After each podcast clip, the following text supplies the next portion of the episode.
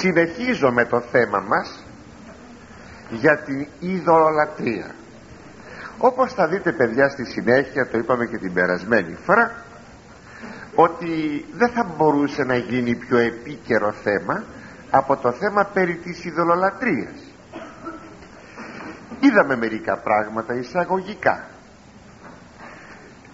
Τι είναι λοιπόν η ειδωλολατρία είχαμε πει την περασμένη φορά ότι πριν απαντήσουμε θα λέγαμε μία προφητεία.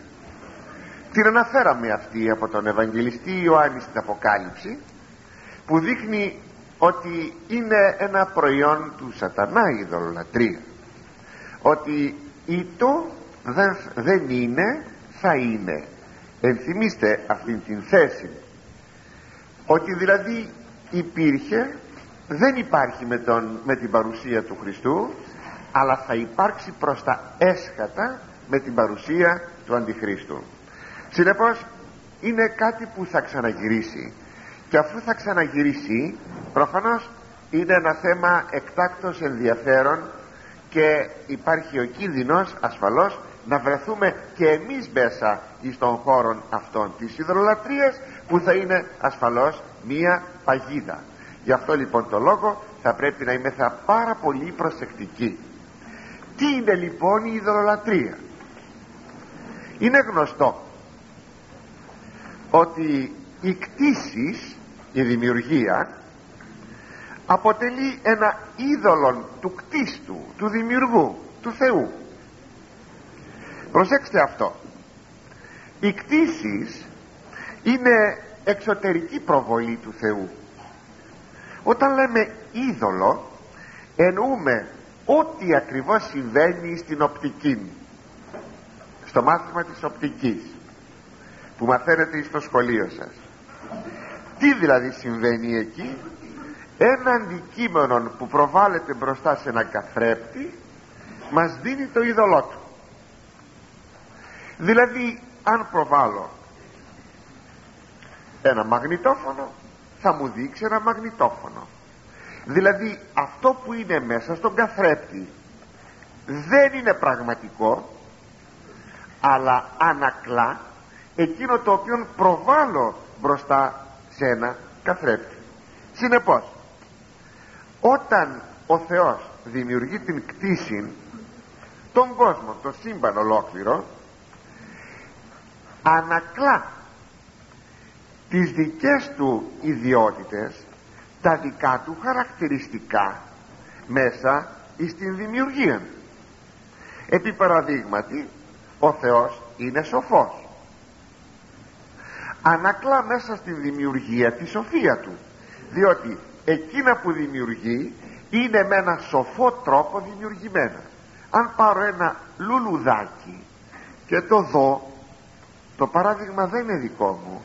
Είναι του ιδίου του Χριστού το παράδειγμα κοιτάξτε λέγει καταμάθετε τα κρίνα του αγρού εκείνο το καταμάθετε θα πει σπουδάσατε επισταμένα με τα ιδιαιτέρας επιμελίας και δείτε ένα μικρό φτωχό ε, αγριολούλουδο έχει τόση νομορφιά τόσα χρώματα τόση σοφία συνδυασμών και κατασκευής που σας βεβαιώνω ούτε ο πλούσιος και σοφός Σολομών που ήταν ειρηνικός βασιλιάς 40 χρόνια βασίλευσε δεν ντύθηκε όπως ένα από αυτά τα μικρά αγριολούλουδα ε, του βουνού. Βλέπετε μας καλεί λοιπόν να μαθητεύσουμε σαν ένα λουλουδάκι. Τι βλέπουμε εκεί; Τη σοφία του Θεού. Τι σημαίνει εδώ δεν είναι σοφό το λουλουδάκι. Είναι σοφός εκείνος που έκανε το λουλουδάκι. Προσέξτε αυτό. Συνεπώς το λουλουδάκι ανακλά τη σοφία του Θεού. Έλατε τώρα να ρίξουμε μια ματιά στο σύμπαν. Το τρομακτικό σύμπαν είναι ασύλληπτη η έκτασή του που δεν μπορούμε ούτε με τη φαντασία μας να φτάσουμε στο τέρμα δεν μπορούμε να συλλάβουμε αυτήν την ε, απειρότητα της δημιουργίας. Τι δείχνει αυτό; Δείχνει μια δύναμη ασύλληπτα μεγάλη. Εάν ο ήλιος είναι τόσο φοβερός μπροστά μας ο ήλιος ο δικός μας ξέρετε τι είναι. Ένας από τα πολλά εκατομμύρια ηλίων που υπάρχουν και στροβιλίζουν μέσα στο σύμπαν. Για να μην, να μην πω εκατομμύρια γαλαξιών είναι φοβερό πράγμα. Είναι ασύλληπτο ποιο είναι το σύμπαν. Και λέμε τώρα αυτή η δύναμη αυτή η ενέργεια που υπάρχει μέσα στο σύμπαν αυτό είναι η απειρότης και η δύναμης και η, η, η παντοδυναμία. Όχι. Εκείνος που έκανε το σύμπαν ανακλά την παντοδυναμία του και την απειρότητά του. Συνεπώς δεν είναι το σύμπαν παντοδύναμον. Είναι εκείνος που κάνει το σύμπαν να φαίνεται παντοδύναμο θα λέγαμε αναγωγικά εάν το σύμπαν είναι τόσο μεγάλο και τόσο φοβερό με όλη τη σημασία της λέξεως προκαλεί φόβο στον άνθρωπο τότε πόσο περισσότερον δυνατός παντοδύναμος και φοβερός είναι ο Θεός τι κάνουμε λοιπόν εδώ τι βλέπουμε; Βλέπουμε ότι ο Θεός ανακλά τις δικές του ιδιότητες τα δικά του χαρακτηριστικά μέσα στη δημιουργία. Φυσικά όταν λέμε ανακλά όπως εγώ τα προβάλλω μπροστά σε ένα καθρέπτη και τα χαρακτηριστικά μου προβάλλονται μες στον καθρέπτη δεν σημαίνει ότι εγώ ταυτίζομαι με τον καθρέπτη. Έτσι και εδώ δεν ταυτίζεται οι κτίσεις με τον κτίστη ο Θεός με τη δημιουργία. Γιατί ξέρετε θα το πούμε σε ένα μεταπροσεχές θέμα μας γιατί πρώτο Θεός τα θέματα μας θα τελειώσουν επάνω σε αυτόν τον απολογητικό θα λέγαμε χαρακτήρα. Διότι σήμερα πολλά πράγματα προσβάλλουν τη χριστιανική πίστη και των χριστιανών γι' αυτό πρέπει πολλά να γνωρίζουμε. Όπως είναι η δολολατρία εμπροκειμένο ότι υπάρχει η ταύτιση κτίστου και κτίσεως ώστε να έχουμε τον γνωστόν πανθεϊσμό επί του οποίου πανθεϊσμό στηρίζονται πολλά πράγματα. Αν θέλετε αν θέλετε ξέρετε πόσοι πανθεϊστές είναι γύρω μας. Αυτούς που τους λέμε καλημέρα το πρωί. Ξέρετε πόσοι είναι. Και μόνο ο τεκτονισμός ο μασονισμός σας λέγω ότι στηρίζεται επί του πανθεϊσμού. Είναι συνεπώς αυτό σπουδαίο να το τονίσουμε εδώ εκ των προτέρων ότι δεν ταυτίζεται η κτήση με τον κτίστη προβάλλει θυμηθείτε το, ρήμα προβάλλω προσέξτε το ρήμα προβάλλω προβάλλει ο Θεός τις ιδιότητές του τα χαρακτηριστικά του αλλά δεν ταυτίζεται με την κτήση συνεπώς εάν τώρα ο άνθρωπος μείνει μέσα στην κτήση δει το λουλουδάκι να πάρω πάλι το ίδιο παράδειγμα δει το λουλουδάκι και πει τι σοφό που είναι εδώ κάνει ένα λάθος. Μπερδεύει το Θεό με το λουλουδάκι. Ο Θεός είναι ο κτίστης, ο σοφός και το λουλουδάκι είναι το κτίσμα που είναι φτιαγμένο από τη σοφία του Θεού. Δεν μπορώ να πω το λουλούδι σοφό. Δεν μπορώ να πω τον άνθρωπο σοφό. Ούτε μπορώ να πω το σύμπαν παντοδύναμο. Αλλά θα πω τον Θεόν παντοδύναμων σοφών αγαθών και ό,τι άλλο θα δούμε στη συνέχεια. Αν λοιπόν πω το Θεό ότι είναι συγγνώμη το σύμπαν ότι είναι παντοδύναμο ότι είναι σοφό το σύμπαν η κοίηση σοφή τότε αμέσως έκανα σύγχυση κτίστου κτίσεως τα μπέρδεψα αυτά και έτσι βλέπω το είδωλο το οποίο θεοποιώ. Δηλαδή λέγω ότι το σύμπαν είναι ο Θεός μα το σύμπαν προβάλλει το Θεό. Και το σύμπαν έχει σκοπό να με αναγάγει στο Θεό. Γι' αυτό ο Θεός έκανε τη δημιουργία. Για να αναχθούμε στο Θεό. Το λέει ως εξής ο Απόστολος Παύλος στην ε, Ρωμέ, προ, Ρωμαίος επιστολή του πρώτο κεφάλαιο 19 έως 20 ακούστε τι λέει.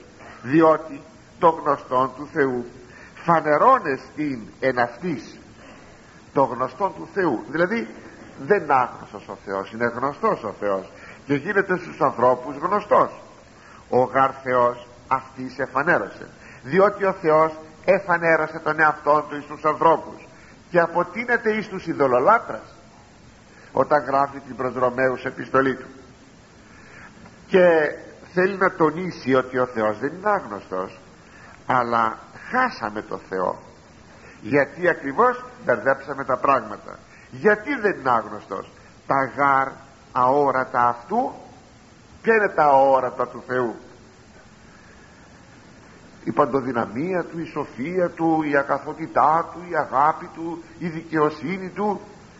Αποκτήσεως κόσμου της ποιή μας συνοούμε να καθοράτε από τον καιρό που έγινε η δημιουργία όλα αυτά ανακλώναμε στη δημιουργία είτε αίδιος αυτού δύναμης και θεότητας η θεότητά του και η αιωνιότητα του Θεού. Όλα αυτά ανακλώνται μέσα στη δημιουργία. Αν τώρα ξαναλέω ο άνθρωπος χάσει τελικά από το οπτικό πεδίο της νοήσεώς του παθαίνοντας αυτήν την σύγχυση τότε χάσει δηλαδή των θεών δημιουργών τότε μείνει στη δημιουργία το λέγω για δεύτερη φορά τότε πέφτει στην ειδωλολατρία για να καταλάβετε εγώ προβάλλομαι σε έναν καθρέπτη το ίδιο πάλι παράδειγμα και κάποιος άλλος αρχίζει να συζητάει με το είδωλό μου στον καθρέπτη όχι με μένα. Και άμα του λέω μα δεν είναι εκείνο ψεύτικο πράγμα είναι. Εγώ είμαι εκεί μέσα στον καθρέπτη ποιος είσαι εσύ; Δεν σε ξέρω εσένα. Εγώ βλέπω στον καθρέπτη τι προβάλλεται βλέπετε εδώ ανοησία του ανθρώπου. Δεν θα υπήρχε μεγαλύτερη παιδιά ανοησία από την ιδεολατρία μα αυτόκριμα η ανοησία. Εκείνο που διαταράσει το νοητό οπτικό νεύρο για να βλέπει έτσι ο άνθρωπος είναι η αμαρτία. Αυτό αυτή αμβλύνει τον άνθρωπο όπως ακριβώς ξέρετε τα αστέρια για να τα δούμε καλά πρέπει να βγούμε από την ατμόσφαιρά μας. Είδατε που τρεμοσβήνουν τα αστέρια; Βεβαίως αυτά, αυτά από μάνα τους δεν τρεμοσβήνουν. Είναι η ατμόσφαιρα η οποία δημιουργεί αυτό το τρεμούλιασμα ε, της εικόνας. Και συνεπώς με αυτό το τρεμούλιασμα χάνομαι χάνομαι αυτή την εικόνα που μπορούμε να έχουμε του αντικειμένου με ακρίβεια. Να πάρτε μια κατσαρόλα που βράζει ή καλύτερα καλύτερα πάρετε μια φωτιά που ζεσταίνεται το αέρας και ανεβαίνει ο ζεστός επάνω. Πίσω από, τα, από το ζεστό αέρα που ανεβαίνει αν δείτε τα αντικείμενα θα τα δείτε να είναι να είναι κυματιζόμενα τα αντικείμενα τρεμουλιαστά. Αυτό συμβαίνει με τα αστέρια. Τι συμβαίνει εδώ; Ό,τι ακριβώς συμβαίνει με το παράδειγμα που σας είπα συμβαίνει με το οπτικό νοητό οπτικό νεύρο. Ο άνθρωπος χάνει το Θεό όταν αμαρτάνει. Να πως το λέει αυτό Απόστολος Παύλος πάλι Ρωμαίους 1,21 διότι λέει ο Απόστολος Παύλος γνώντες των Θεών ούχος Θεόν εδόξασαν ή ευχαρίστησαν δεν τον δόξασαν σαν Θεό για να τον ευχαριστήσουν αλλά ματαιώθησαν εν της διαλογισμής αυτών. Ξέρετε το ρήμα ματαιώνω, ματέωση, ματαιώνω, μάταια. Ξέρετε τι θα πει ειδωλολατρό γι' αυτό εκείνο το χωρίον πρόχειρο το, το θυμάμαι τώρα θυμήθηκα ε, απόστρεψαν τους οφθαλμούς μου του μη ειδήν ματαιότητας γύρισε τα μάτια μου Κύριε να μην δω είδωλα. Δηλαδή μη προσέξω τα είδωλα. Να σταθώ μακριά από τα είδωλα εν της διαλογισμής αυτών και εσκοτίστη η ασύνετος αυτών καρδία. Εσκοτίστη. Η άμυαλη καρδιά τους το άμυαλο μυαλό τους το, το, το ανόητο μυαλό τους. Πώς να το πω. Φάσκοντες είναι σοφοί εμοράνθησαν ισχυριζόμενοι ότι είναι σοφοί συνελήφθησαν να μοραίνουν και ήλαξαν την δόξα του αφθάρτου Θεού είδατε άλλαξαν λέει τη δόξα του αφθάρτου Θεού τη μορφή ενομοιώματη εικόνος θαρτού ανθρώπου. Εκ τον έκαναν σαν άνθρωπο τον Θεό ο Ερμής, ο Ζεύς, η Αφροδίτη, η Δήμητρα. Και πετινών και τετραπόδων και ερπετών. Δεν υπήρξε τίποτα στη δημιουργία που να μην το ελάτρευσε ο άνθρωπος λέει ένας σύγχρονος ότι στην Αίγυπτο όλα ελατρεύτηκαν. Και ο Νείλος ποταμός και ο κροκόδιλος και οι μύγες και οι μύγες. Ναι ναι ιδίως εις τους Φιλιστέους ελατρεύονται οι μύγες. Α φοβερό πράγμα. Ελατρεύονται οι μύγες. Όλα λέει λατρεύτηκαν ότι υπάρχει στον ουρανό και στη γη και κάτω από τη γη εκτός από τον αληθινό Θεό αυτό είναι πραγματικά το κατάντημα του ανθρώπου. Συμπέρασμα. Τι είναι η δρολατρία αυτό που με δύο λόγια ο Απόστολος Παύλος το λέγει πάλι στην προς Ρωμαίους 1,25 με δύο λόγια.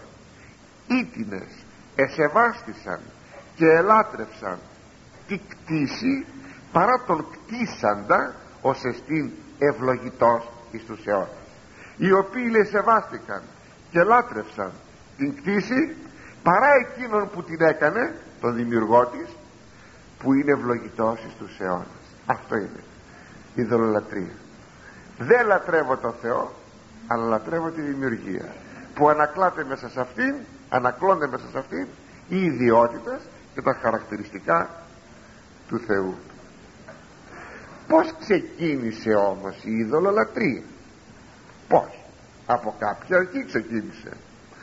Λέγει η Σοφία Σολομώντος 14,13 σημειώσατε ότι αυτά τα τρία κεφάλαια το 13, 14 και 15 της Σοφίας Σολομώντος αναφέρονται στην ειδωλολατρία.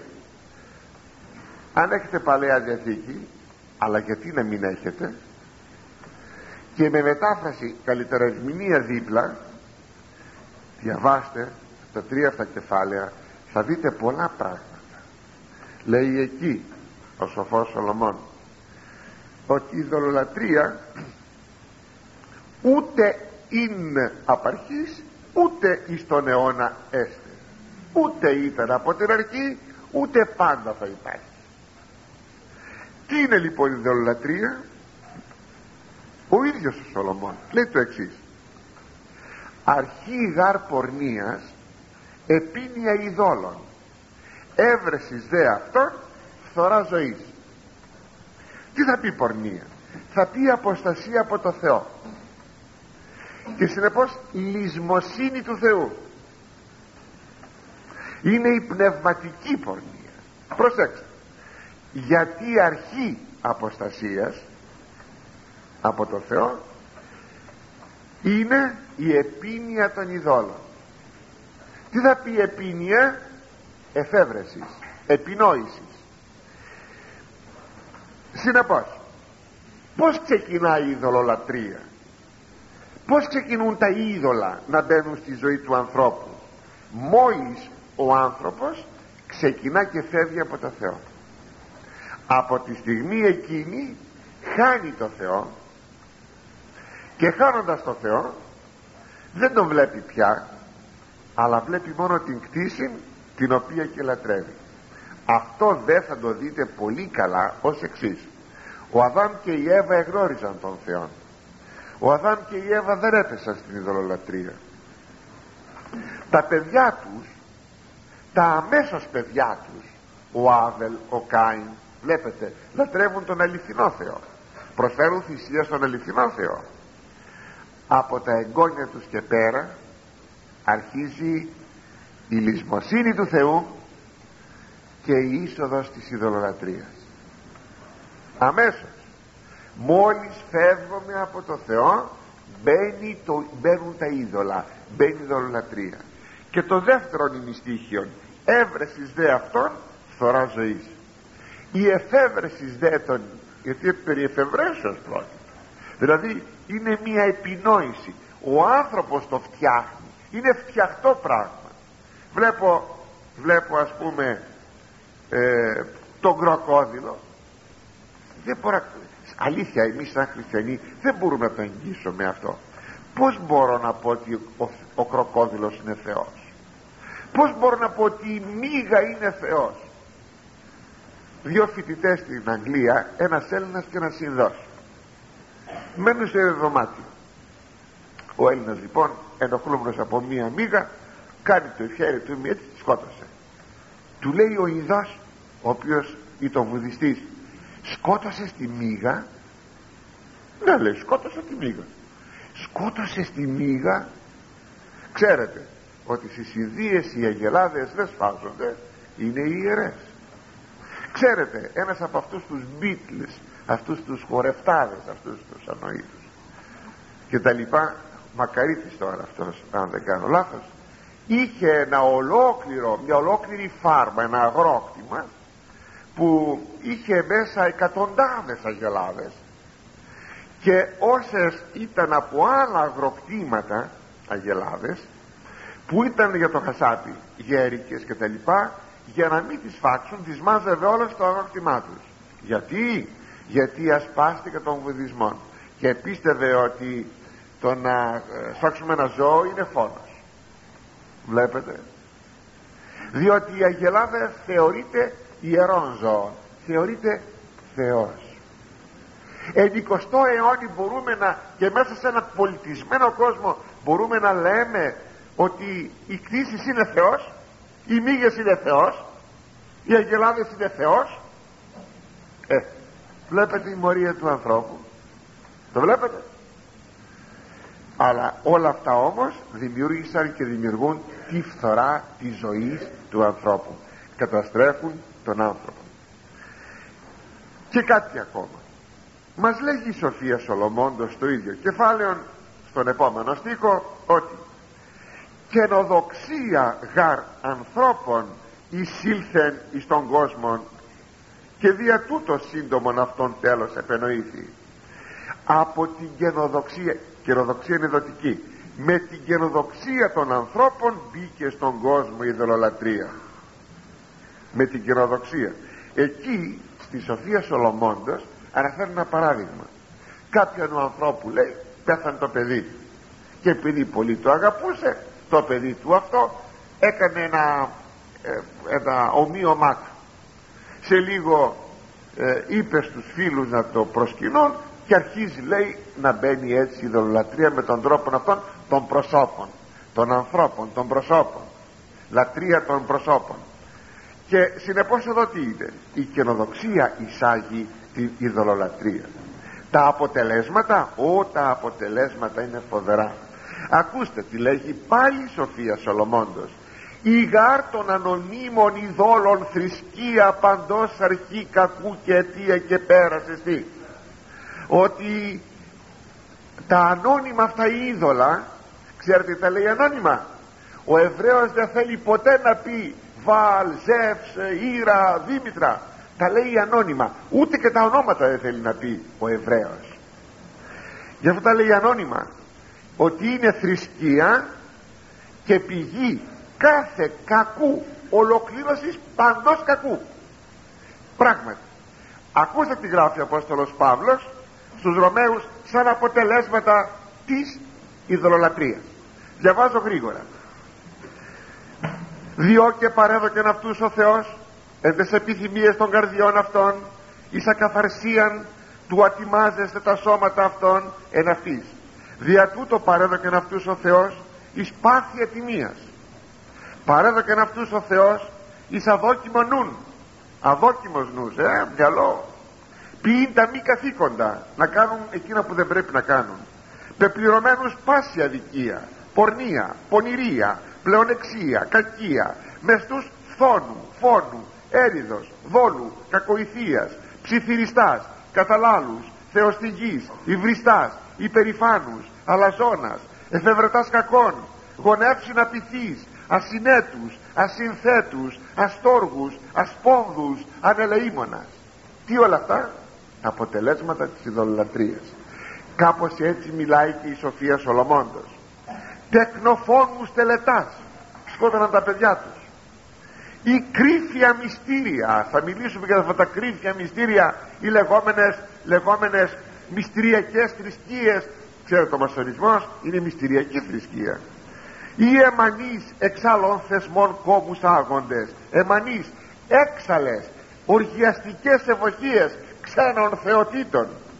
Ούτε βίους ούτε γάμους καθαρούς έτη φυλάσσουσι δεν φυλάσσουν τίποτε καθαρό ούτε βίους ούτε γάμους. Πάντας δε επιμίξ έχει. Αίμα και φόνος κλοπή και δόλος φθορά απιστία ταραχή επιορκία θόρυβος αγαθών ξέρετε είναι ο θόρυβος αγαθών. Είναι η δημιουργία ταραχών εις βάρος φιλισίχων είναι η αναρχική. Χάριτος αμνησία ψυχών μιασμός γενέσεως εναλλαγή η ομοφιλοφιλία. Κοιτάξτε γενέσεως αλλαγή. Η αλλαγή της ε, γένεσης της δημιουργικότητας. Αλλαγή της δημιουργικότητας. Ε, γάμων αταξία μοιχεία και ασέλγεια όλα αυτά τι τα φέρνει η δολολατρία το παρατηρούμε. Όπου παιδιά η δολολατρία εκεί και έκκληση ηθών και εξαχρίωσης και αντιστρόφως. Όπου έκκληση ηθών και εξαχρίωσης εκεί και η δολολατρία αυτό μάλιστα το τελευταίο συμβαίνει ιδιαιτέρως όταν αναχωρούμε από το χριστιανισμό και φτάνουμε στην ειδωλολατρία και η εποχή μας έχει πολλά να μας αποκαλύψει πάνω σε αυτό το τελευταίο ότι σαν χριστιανοί ξεκινάμε να ξαναγυρίσουμε στην ειδωλολατρία σήμερα οι χριστιανοί ειδωλοποιούν πρόσωπα που τους ονομάζουν πατέρες και θεούς. Ακούστε ένα ποίημα του Ρώσου ποιητού Σαλίκ που δημοσιεύτηκε στις 14 Μαρτίου του 1953 σε μια εφημερίδα της Μόσχας σύντροφε Στάλιν το όνομά σου για μας είναι ο επιούσιος. Σύντροφε Στάλιν το όνομά σου μας δίνει ζωή. Το όνομά σου κάνει να ανθίζουν τα μάτια των ηρώων και των μαρτύρων. Το όνομά σου είναι η ειρήνη. Σύντροφε Στάλιν θα μείνουμε πάντα πιστοί στο όνομά σου. Ο δε Γάλλος ανόητος ποιητής ο Αραγκόν είχε δημοσιεύσει στην Πράβδα μερίδα της Μόσχας ε, της 28ης Αυγούστου του 1936 το εξής ποίημα. «Ω μεγάλες Στάλιν, ο αρχηγέ των λαών, σύ που έδωσες τη ζωή στον άνθρωπο, σύ που γονιμοποίησες τη γη, σύ που ξανάνιωσες τους αιώνες, σύ λάμψη της ανοίξεώς μου, ο σύ ήλιε που ανακλάται από εκατομμύρια καρδιές και η Δευτέρα Ταξιαρχία Νεολαίας του Βουκουρεστίου κάποτε συνέδεσε ένα ποίημα και μάλιστα βραβεύτηκε κατέληγε ως εξής. Δεν ακούμε ούτε Θεό ούτε κόσμο. Εμείς ακούμε μόνο το Στάλιν. Στάλιν Θεός. Στάλιν κόσμος. Στάλιν Θεός του κόσμου και μετά από τη θεοποίηση ή θα λέγαμε ειδωλοποίηση προσώπων έχουμε και ειδωλοποίηση και κοινωνικών συστημάτων όπως θα δούμε κατόπιν ειδωλοποιείται ο πλούτος η τεχνική, η τέχνη, η επιστήμη, ο ευδαιμονισμός, το σπίτι, η οικογένεια, η παρούσα ζωή. Θα τα δούμε όμως αυτά αναλυτικά πιο κάτω. Και όλα αυτά εκφράζονται ωραιότατα στο προμηθέα του Γκέτε που στρέφεται προς το δημιουργό του τον κοιτάζει με βλέμμα υπεροπτικό και περιφρονητικό και επαναστατώντας εναντίον του με πείσμα και μίσος του λέει εδώ κάθομαι και πλάθω ανθρώπους κατά τη δική μου εικόνα. Μια γενιά